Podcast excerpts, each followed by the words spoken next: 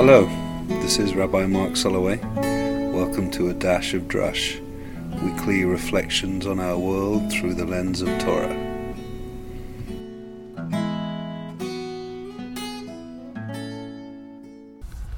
Ma'anora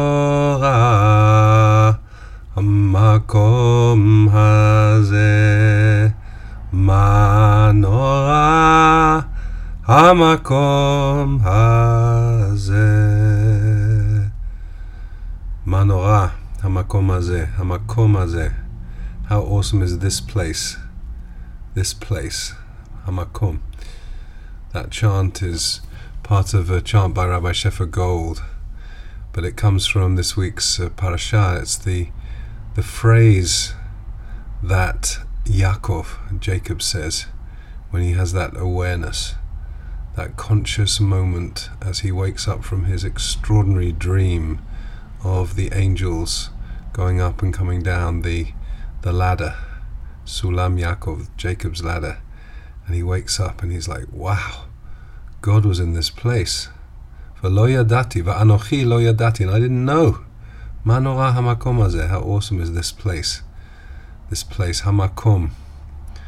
Makom is such a an extraordinarily important word. Makom means place, but it's also seen as a name of God.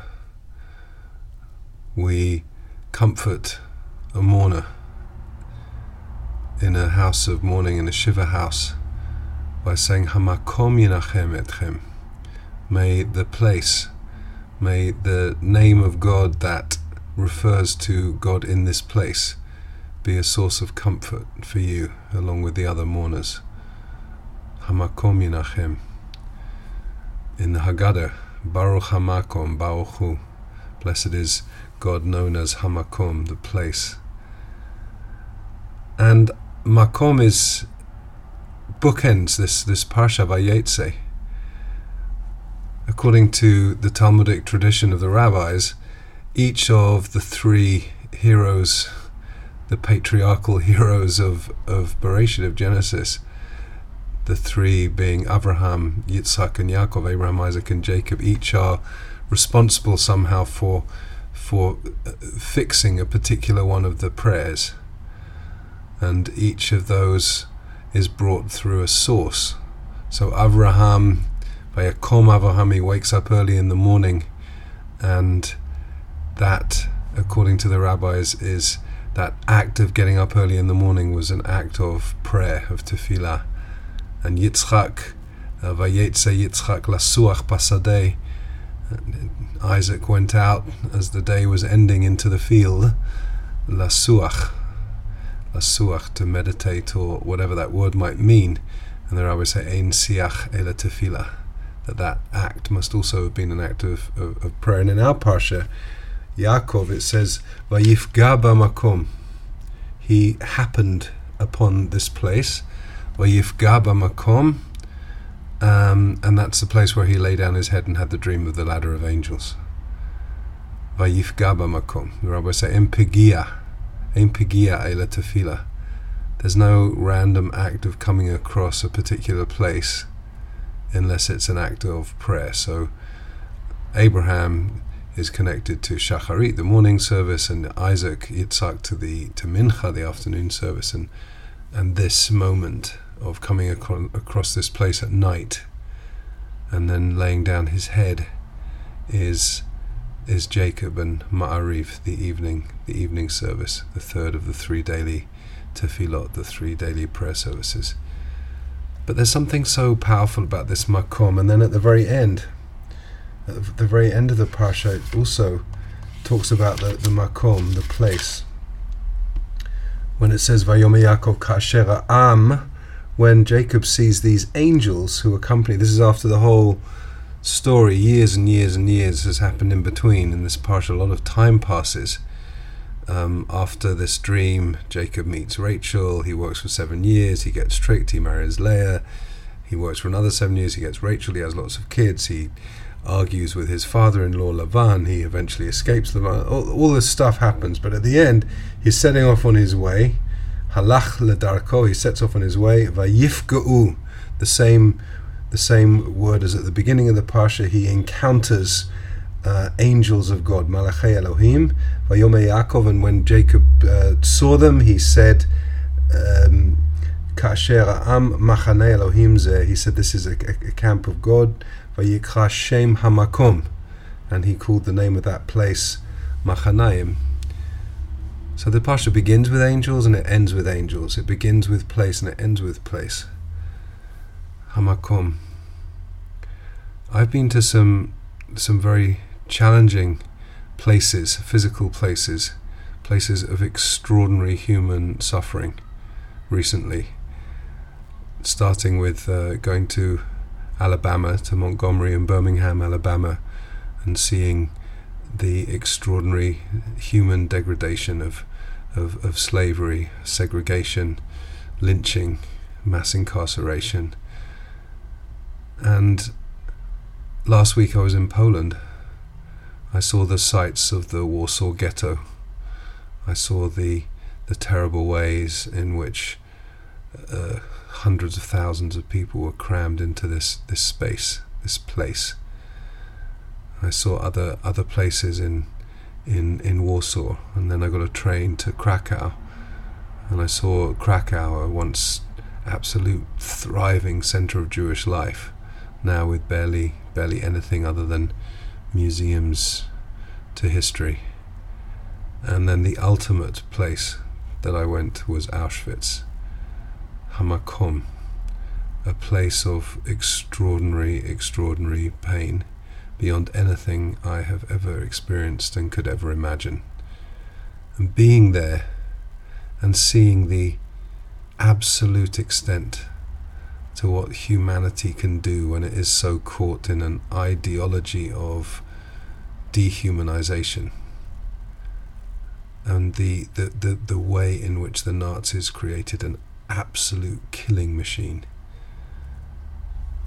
And I went to that place. I went to Auschwitz one, and I saw the barracks, and I saw the the solitary confinement cells. I saw the wall where people were were executed and shot. I saw the beams from which they were hanged. I saw so much there. I saw, of course, the gas chamber, the remnant of the gas chamber. And then I went two kilometers away to Auschwitz two, more commonly known as Birkenau, part of the same killing complex but a different site. And there I spent many hours, many hours wandering around, looking at the ruins of the gas chambers and the crematoria, seeing the man-made lakes where human ashes were placed after they were gassed and burned, seeing the barracks, seeing the latrines. And I spent most of my time in the sea lager, on the rubble of block nineteen, the barrack nineteen, where an amazing woman that so many people loved called Irene Rosenshine, who who died in May and survived Auschwitz with her sisters, was in that, that block. And I and I sat there, and as I imagined the unimaginable, because it is unimaginable, but the, the, the pain and the fear and the despair that those people were were enduring in that place. I just felt some of the pain, and I just wondered how we can, or if we can, do anything for those neshamas, for those souls whose lives were so cruelly treated.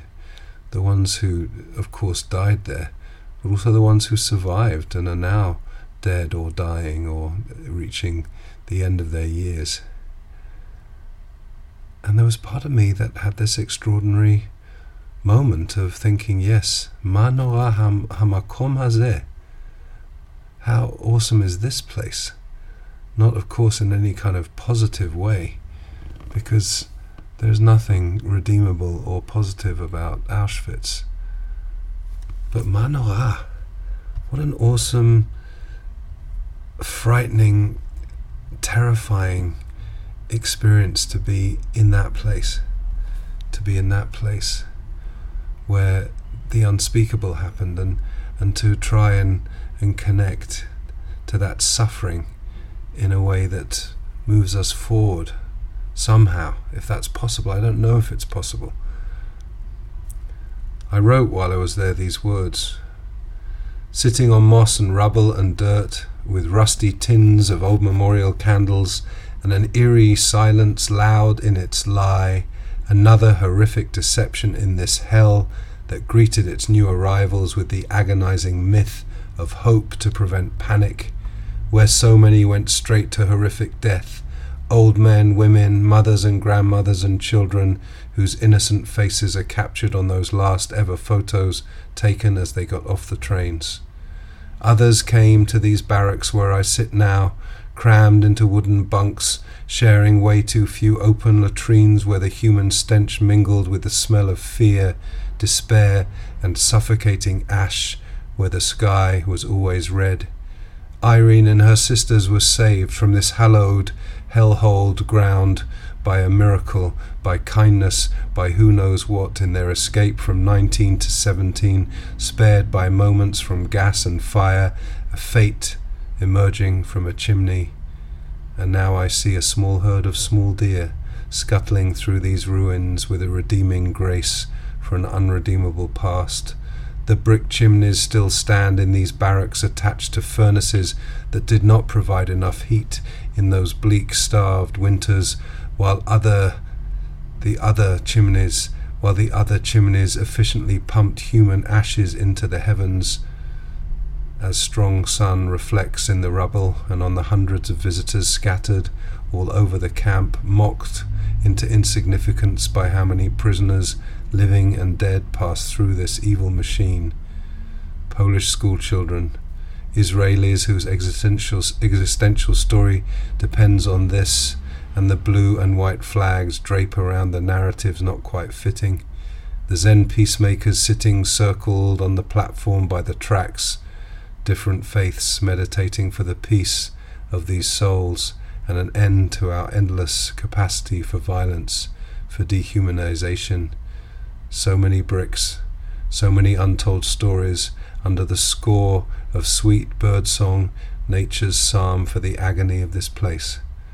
Part of me cannot leave, needing somehow to stay here forever, and another pulls me to get away, to never come back, to wash death away from my body, from my heart. I must go, and before I do, I try to imagine the beautiful young woman that I knew as a loving, old, and still beautiful woman in this exact place, where her courage and valor and hope and love smothered her fear and saved her from hell. May my precious moments of presence here honor those who lived and died and suffered in this makom, this place, this space with its evil face. May their souls, housed in bodies that were so tortured, be at peace in an eternal embrace beyond place. Hamakom, the place. In a way, a place of pain and suffering, if we go where, there with consciousness, can also be a holy, holy place. I described it in that piece as a a place of holiness, but a, a hellhole holiness. There aren't really words to describe it, but I'm just thinking about and still processing and still working out what it what it means. What it means, I think. I understand people who can't go to those places, who can't go to Auschwitz, can't visit it. But I think it's such an important place. It is a symbol of what is possible in this bleak human reality. But I hope it's also a symbol of what's possible in terms of a commitment to end it, or to honour those who have died. I don't even know. I don't know what I'm saying right now. But I need to say it. I needed to go there. I needed to have that experience. I needed to feel in some way, whether real or imagined, that I was connecting to those souls whose bodies were so tortured in that place. And I hope, humbly, I hope that my presence there offered some kind of possibility of offering at least a prayer of peace for those souls. I also am so struck by how many Polish people visit that site.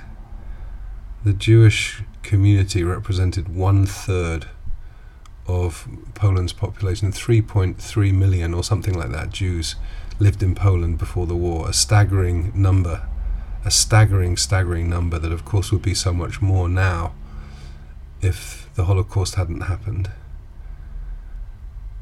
And it's too easy, it is way too easy to enter a narrative that says, oh, the Poles have always hated us, they hated us then, they hate us now, we don't trust them. But the reality is that I found out that so many Poles see this story as their story. How could it not be if a third of their population were their people? They they are the people. And so many of them now, because Hitler was replaced in a certain way by Stalin and Jews were not allowed to practice as Jews and Jews hid. And so many Poles are finding out, oh, I've got a Jewish grandparent I never knew. They want to know about Judaism. They're yearning to know about Judaism. And so many Poles hid and risked their lives, hid Jews and risked their lives. And I think we have to tell a different story. We can't, we can't tell that story that all Poles hated Jews and still do. More than in any other country, the Nazi machine was able to succeed, I hate to use that word, succeed, in Poland, because it was a full occupation. And so in some ways, yes, of course there were Poles who were complicit, of course there were Poles who handed in Jews and were happy to see them gone, of course, and of course there were Poles who were bystanders watching in on the suffering and not doing anything about it, but there were many who weren't. And as Poles confront their own history, we need to recognize that Hamakom, that place, that place is a sacred ground in helping us retell the story. We can't really redeem the past. We can't account for that tremendous destruction.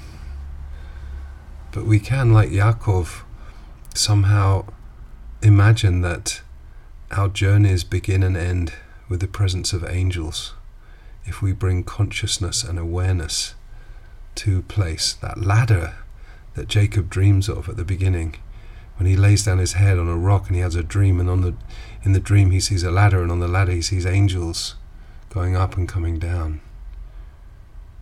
And those angels are really a way of connecting heaven and earth, connecting spiritual and physical, but also maybe connecting past and present.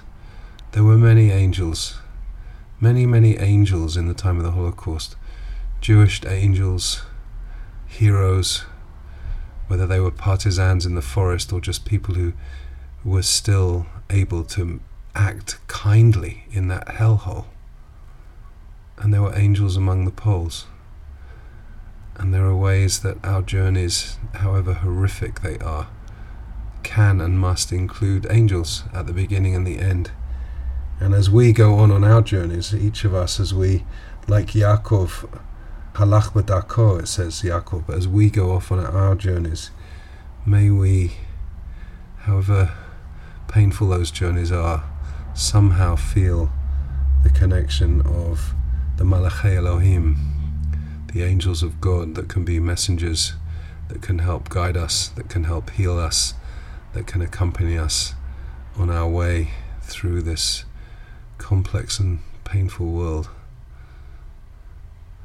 Ma'anora ha'makom hazeh.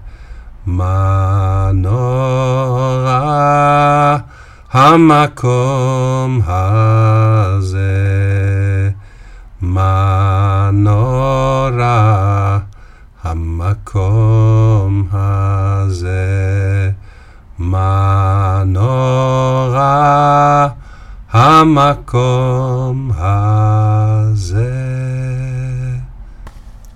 How awesome is this place, this space, this moment, this now. Ma'anora ha'makom hazeh. And somehow, in ways that I really might not understand, somehow God is in this place. Va'anochi lo yadati, but I didn't know, I didn't see, I didn't know how to find that presence. It is an impossible, impossible question to ask, where was God in Auschwitz? I have no capacity to answer that question, and yet I have to believe that even in that dark, dark place, there were somehow angels. There were angels in Auschwitz, even if they were just weeping and suffering along with the crumpled, dehumanized people who were there. Yet I have to believe there were angels in Auschwitz, and I have to believe that on our journeys, however difficult they might be, that like Yaakov, our journeys are somehow punctuated with the presence of angels as we leave and as we arrive in a new destination, that there are Malachai Elohim, angels of God, that help us, comfort us, guide us, light up our, our way. Ma'anora ha'makom hazeh.